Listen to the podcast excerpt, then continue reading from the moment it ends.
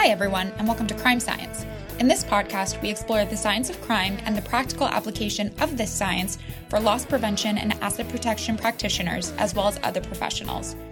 Welcome, everybody, to another episode of Crime Science Podcast. This is the latest in our weekly update series, and I'm joined by co host Tony D'Onofrio and Tom Meehan, our producers Diego Rodriguez and Wilson Gabarino. And today we're going to talk a little bit about what's going on in the world of LP, AP, particularly in retail uh, and security and beyond. And so I'll start with this week the RILA Retail Industry Leaders Association's annual uh, asset protection conference uh, has taken place now. It's taking place in Denver, Colorado area, and um, a whole a great lineup of speakers, uh, a lot of participation. This will be the first time I haven't gone in probably 20, 25 years uh, due to other travel uh, and extensive writing and things I'm involved in right now uh, for research and grants.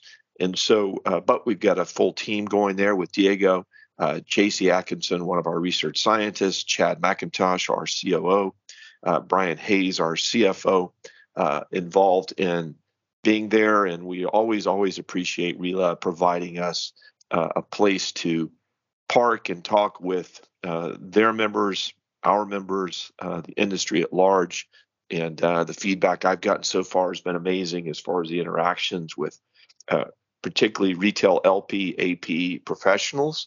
Uh, many, many, many are our members uh, since we have 76 retail corporate members uh, in all their divisions at LPRC, um, but also many non members and those that are prospective members that are very interested in learning about our research, our events, our working groups, our labs and beyond. So um, we wanted to thank RILA again for allowing that engagement.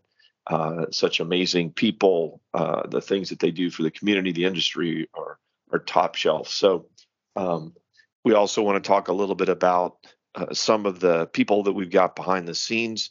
Um, we have over on our operations team. Chad had heads that up. Chad again is a is a multi-decade veteran of loss prevention asset protection in the retail area um, with stints of course uh, dating back into the uh, mid to late 70s uh, but top leadership positions at the home depot at uh, macy's at polo ralph lauren and uh, of course uh, finishing up his career for several years as the vice president of asset protection at bloomingdale's. And so Chad helps us coordinate and execute uh, the multitude of things that you do day in and day out, as well as the big things like our big events, um, our knowledge center, um, and uh, HR and legal and licensing and regulation, and all the myriad things that happen uh, with the team, including Diego Rodriguez, who is our science to practice coordinator, and he helps us uh, as a manager of that uh, effort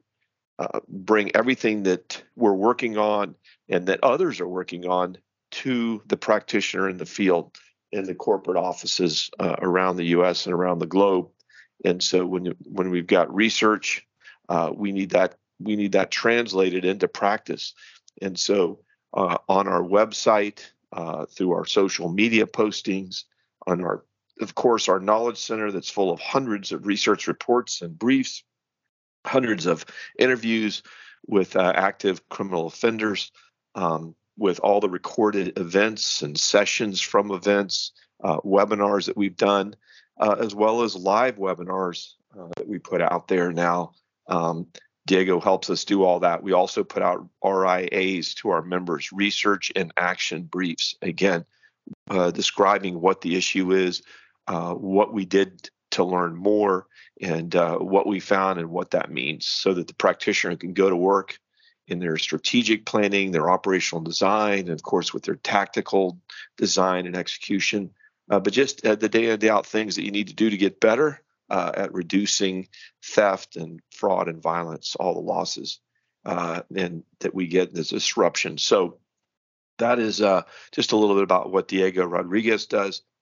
Wilson Gabarino helps us coordinate and engage uh, weekly, daily with our retailer members at all the strata.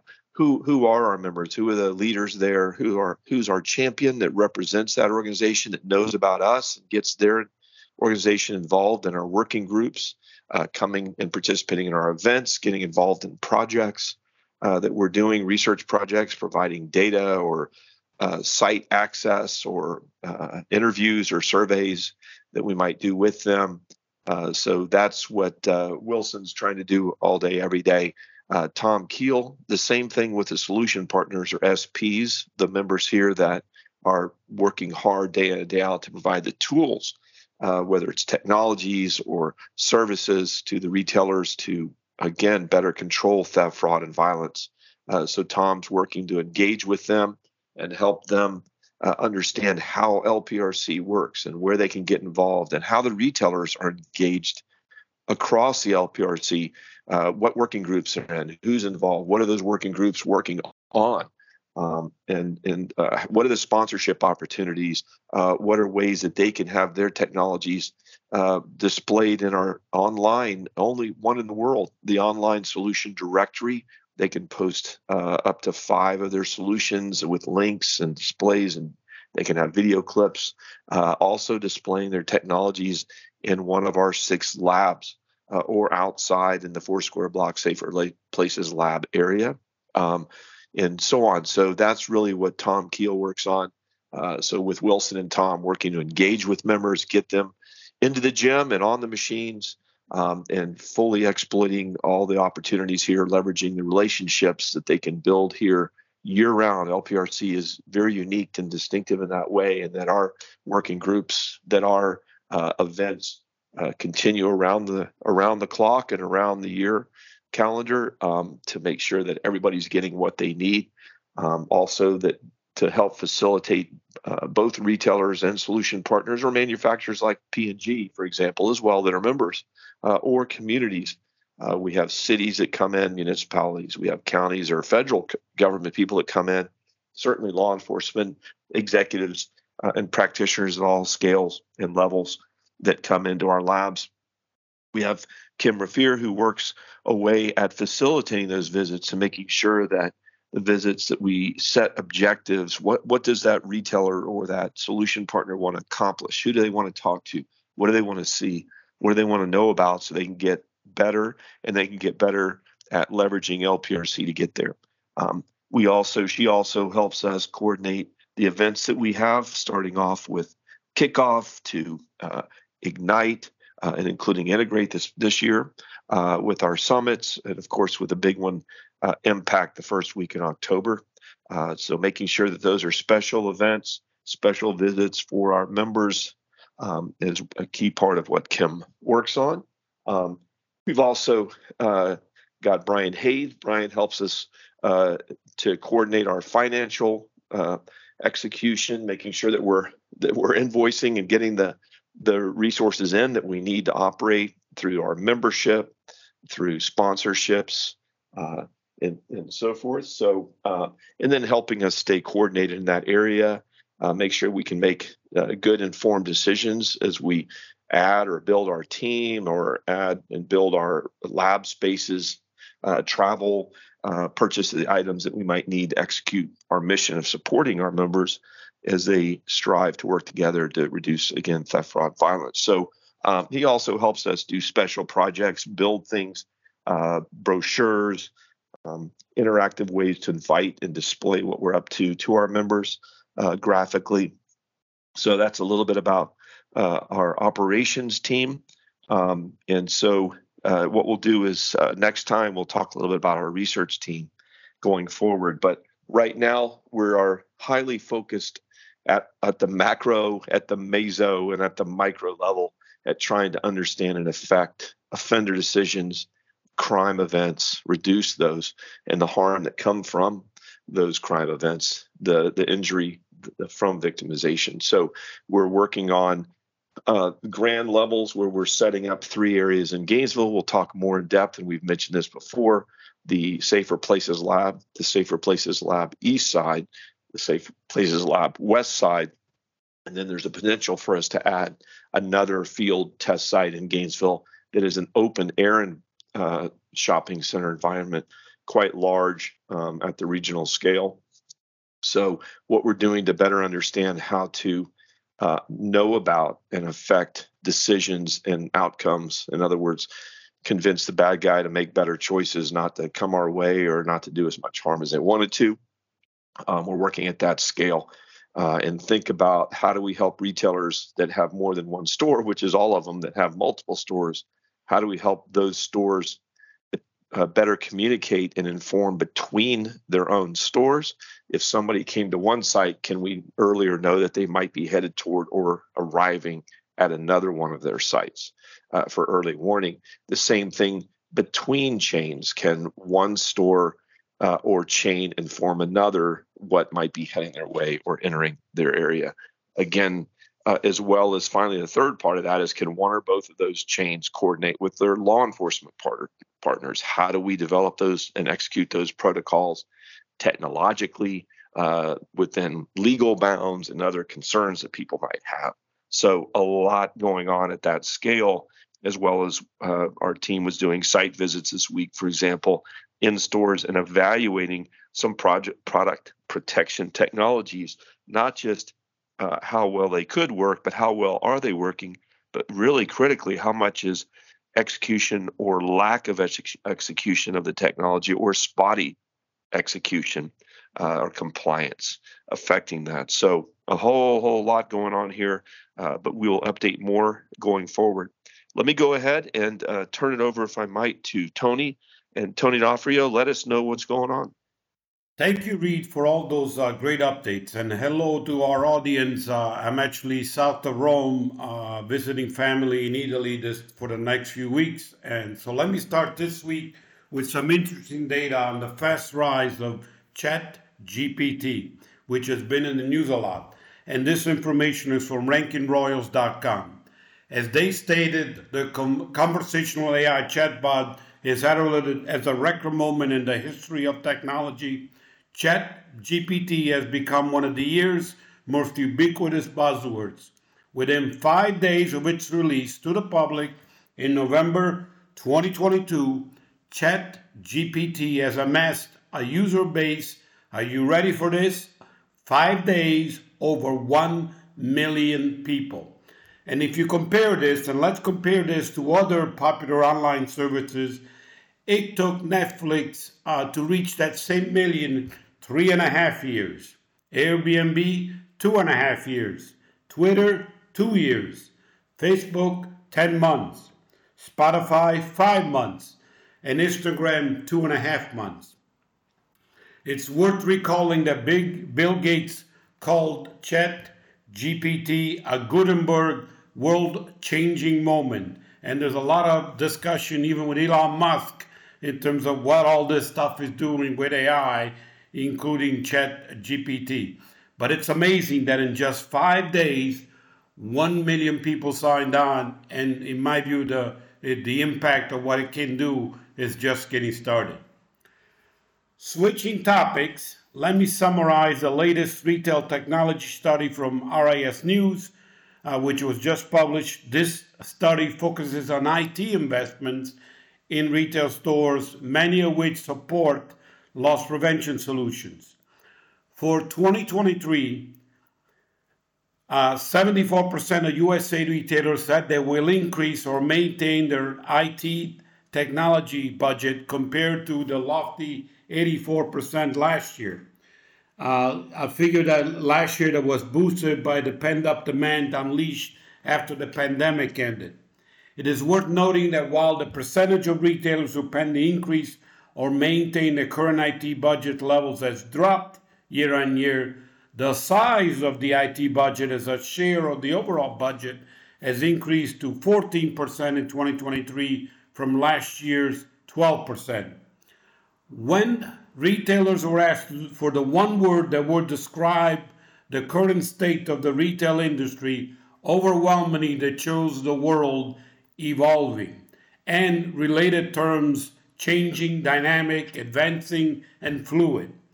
The takeaway from this insight and is that this is an, in, an uncertain environment, and retailers need to build resilient systems and business model that can quickly adapt to change. The top five technologies, uh, strategies for retailers for the next 18 months are improving network and IT security, new payment tech and capabilities, advanced analytic tools uh, and capabilities, recruiting and retaining frontline employees, and advancing mobile commerce for consumers. The top challenges over the next five years for retailers are employee engagements and wages, retiring legacy systems, upgrading store bandwidth and infrastructure, and then change management along with resistance to change, and application integration, uh, which is interesting because that's come up a lot in terms of integrating things at the Loss Prevention uh, Research Council. And as we also just completed the Loss Prevention uh, Retail Council Supply Chain um, Summit, from a technology point of view, the top three investments for supply chain technology for 2023 are real time inventory visibility, fulfillment, and returns management. 40% of retailers are currently upgrading or will upgrade the digital devices, which include things like signage, kiosks, over the next 24 months. 29% of retailers plan to implement checkout and payments on customers' devices, such as smartphones, in the next 24 months. 67% of respondents have no plans to implement grab and go or cashierless checkout. The top three retail growth technologies over the next three years are artificial intelligence and machine learning, personalization and precision marketing, and optimizing e commerce. Again, multiple of these technologies uh, that I just mentioned that are uh, information technologies or IT priorities both help and also, by the way, add risk to loss prevention. And we will discuss this more in future uh, podcasts. But for example, larger network uh, bandwidths, which are on the IT priority this year, allow for video to be centralized and managed, which is a good thing for loss prevention. Uh, we're, it also interesting that uh, the study says we're not going to see by a majority uh, soon more Amazon Go type stores, but we will see consumers uh, checking out on their devices, which for loss prevention will add risk. So we need to monitor these because it, it really it evolves how loss prevention responds. And finally, let me end this week by going to Australia and speak to the latest retail shrink information that was recently published by Griffith University and, and was summarized by In Queensland. The retail sector in Australia and New Zealand lost about $4.3 billion last year through theft, a 28% increase from 40 years ago when the study was last done. Customers took more than half of the total, while employees took about a quarter. Staff tended uh, to also take the most expensive items. The impact of robbery, however, was lower, and there appeared to be a shift away from armed robbery. Customer theft on average was worth about $415, while employee theft averaged $1,200. Retailers reported an increase in customer aggression and violent incidents during the height of COVID 19. And since verbal abuse and violence without insurance like to go unreported, the increase is likely higher than official statistics suggest. The type of items most targeted for theft uh, include things such as fresh meat, makeup, sports related clothing, batteries, and connection uh, devices.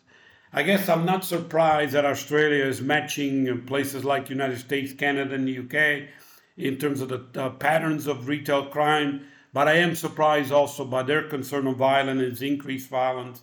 And also, I know there are members of the Loss Prevention Council from Australia, so it's good to keep an eye and to work together to address these kind of challenges together going forward. And with that, let me turn it over to Tom. Well, thank you, Tony, and thank you, Read, and uh, a lot going on. Um, I know that this is being taped uh, the week of RILA, so I know some folks are out and about. I'm actually at a different conference uh, and uh, was uh, speaking about cybersecurity risks and sustainability. Uh, so it is definitely conference season, but um, I hope everybody is enjoying themselves and staying safe. Another balloon.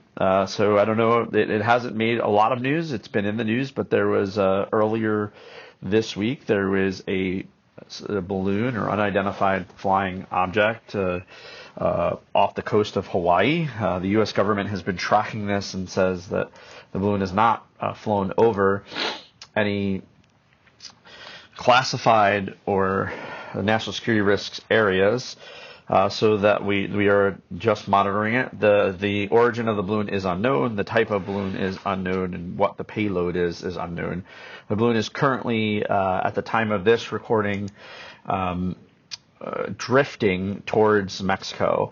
So this kind of, you know, if you think about this, this kind of goes to when we talk about geopolitical. We were hot and heavy talking a lot about these balloons, shot some balloons down, and now the question is, how often does this happen? What are these balloons? As we talked about here on the, the podcast, that at any given time there could be thousands of balloons in the air for weather and scientific observation. So very, very um, interesting time uh, for sure here, but I also think it's something that um, uh, we we want to keep an eye on here. We'll let everyone know uh, what, if anything, that is uh, occurs that affects any of our listener base, and we'll just, as always, keep you up to speed. Uh, in the news, Iran seized the second oil tanker uh, in a week. Uh, the U.S. Navy uh, released some um, video and unclassified it to show it going on. Uh, this continues to just kind of talk about the geopolitical state and what is going on outside the United States and what what it means for all of us or what it potentially can mean for all of us.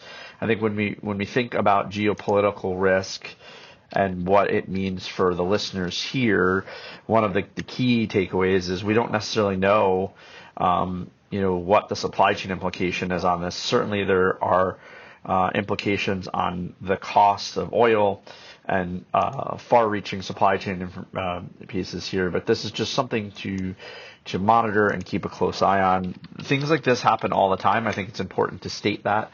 Um, it's just uh, I think we're we're getting that information traveling much much faster uh, today, at the time of this taping, is uh, federal the Federal Reserve is expected to raise interest rates once again.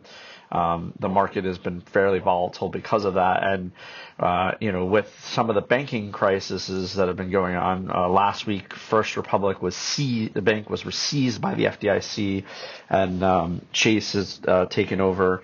Uh, that bank won the bid. So lots and lots of, of news in the economic state, and uh, we all have to be mindful of what the potential is uh, for us. That doesn't necessarily mean that anything will happen, but it's um, I think there's some definite, definite things that we want to you know, be aware of.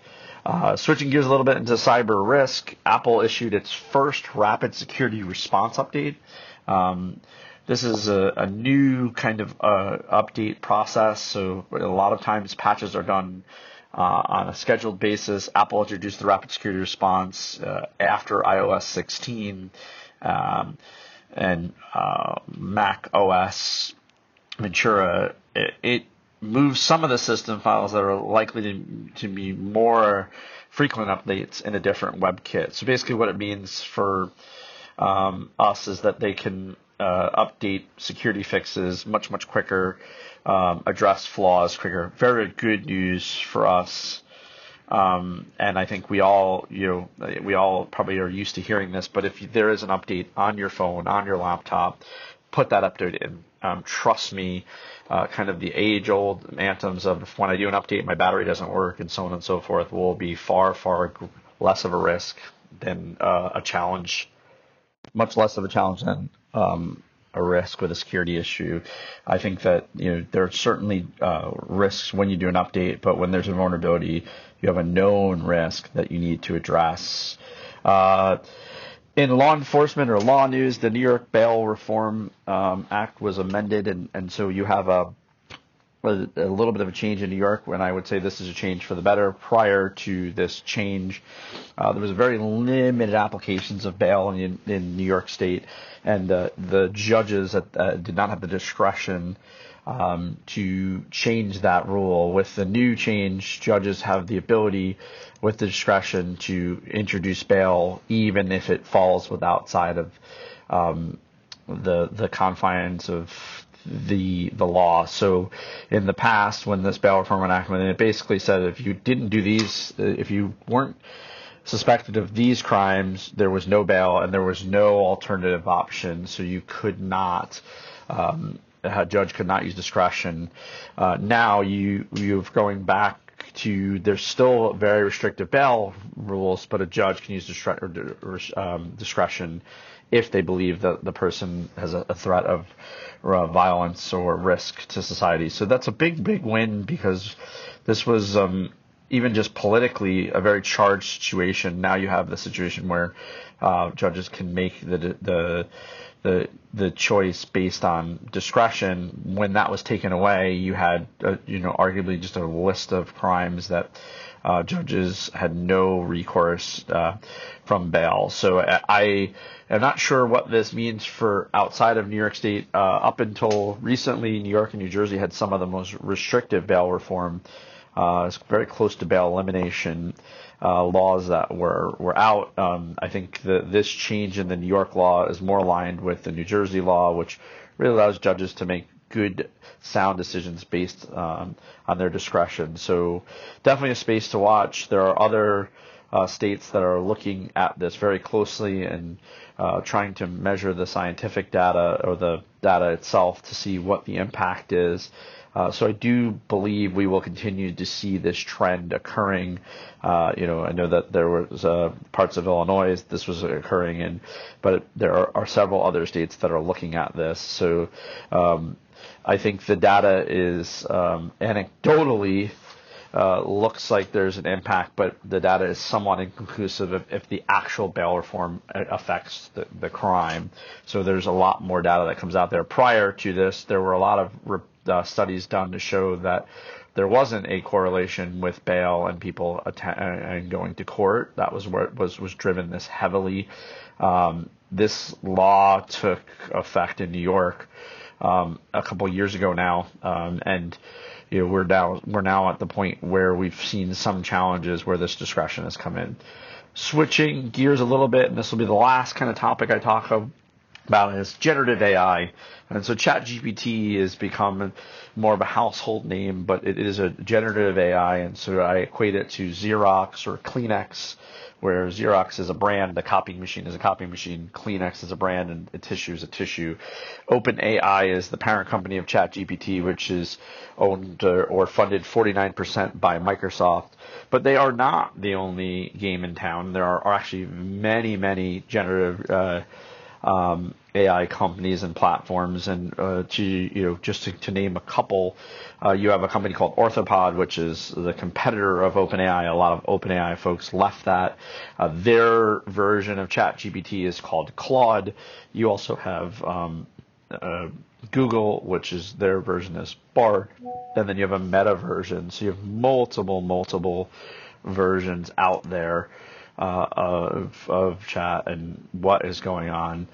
Uh, here is that this is uh, the buzz right now. It's a hot, hot topic. There's a lot of um, information out there about the risks of these generative AI engines and the risk for uh, misinformation, the risk for um, people misusing them. But I, I, wanted to kind of point a couple things that I think we're going to see uh, in the very near future. Wall Street Journal um, had a great piece with both audio and video of a Wall Street Journal tech uh, journalist going out and and actually using a service to replicate uh, and train with her voice as well as a deep fake with the video. And her findings were that the video was not necessarily there yet, that people were very, it was very easy for people to determine that, um, her, the video was was in fact AI. It seemed robotic. Her family noticed it right away. Other people had said something seemed off about it. But on the latter, with the audio service that she used, um, her very, very close family identified that something wasn't right when they were having a conversation, but she was able to um, do some bank authentication. Now, uh, luckily, uh, as a tech reporter would, she really went into the details here where uh, she was able to get into her account but was not able to make any changes without other verifiable information. But the voice, the AI voice authentication was able to fool uh, a computer into using what what up until recently was extremely extremely accurate uh, method of, of authentication. What does this mean? I mean, what this really means, and folks like Read, myself, and Tony on a podcast, is that um, someone could take our voice uh, just by recording this, train a model to potentially spread misinformation. Um, uh, could be for social engineering or industrial espionage. So we're, we're really opening up the, the Pandora's box of what's next. The good part about this is that there could be some mundane automated things that um, you know AI would really be helpful for.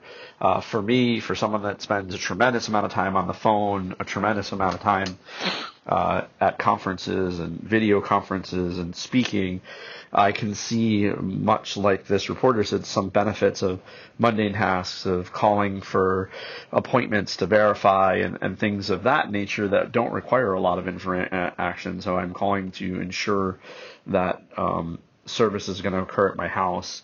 You know, someone's going to come do work or dinner reservations or things of that nature.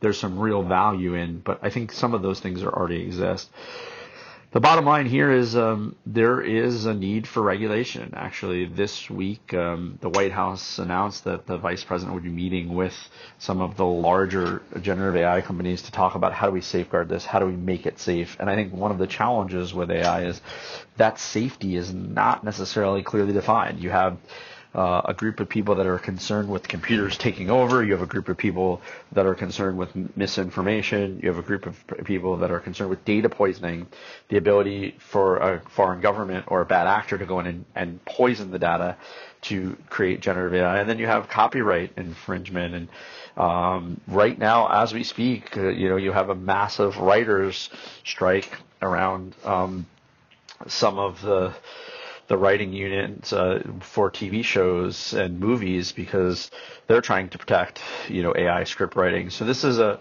a rapidly evolving situation. I see a lot of really great positive um, use cases, but I also see the potential for uh, misappropriation or misuse. So I think this is something we'll have to continue to monitor, and we will definitely hear continue to talk about it. I know Tony talked about it today as well. Um, I do think it's here to stay. I do think that we're we're in an evolutionary phase where we're going to see some huge, huge benefits, but I also think that there's risk associated with those benefits. And with that, I will turn it back over to Read.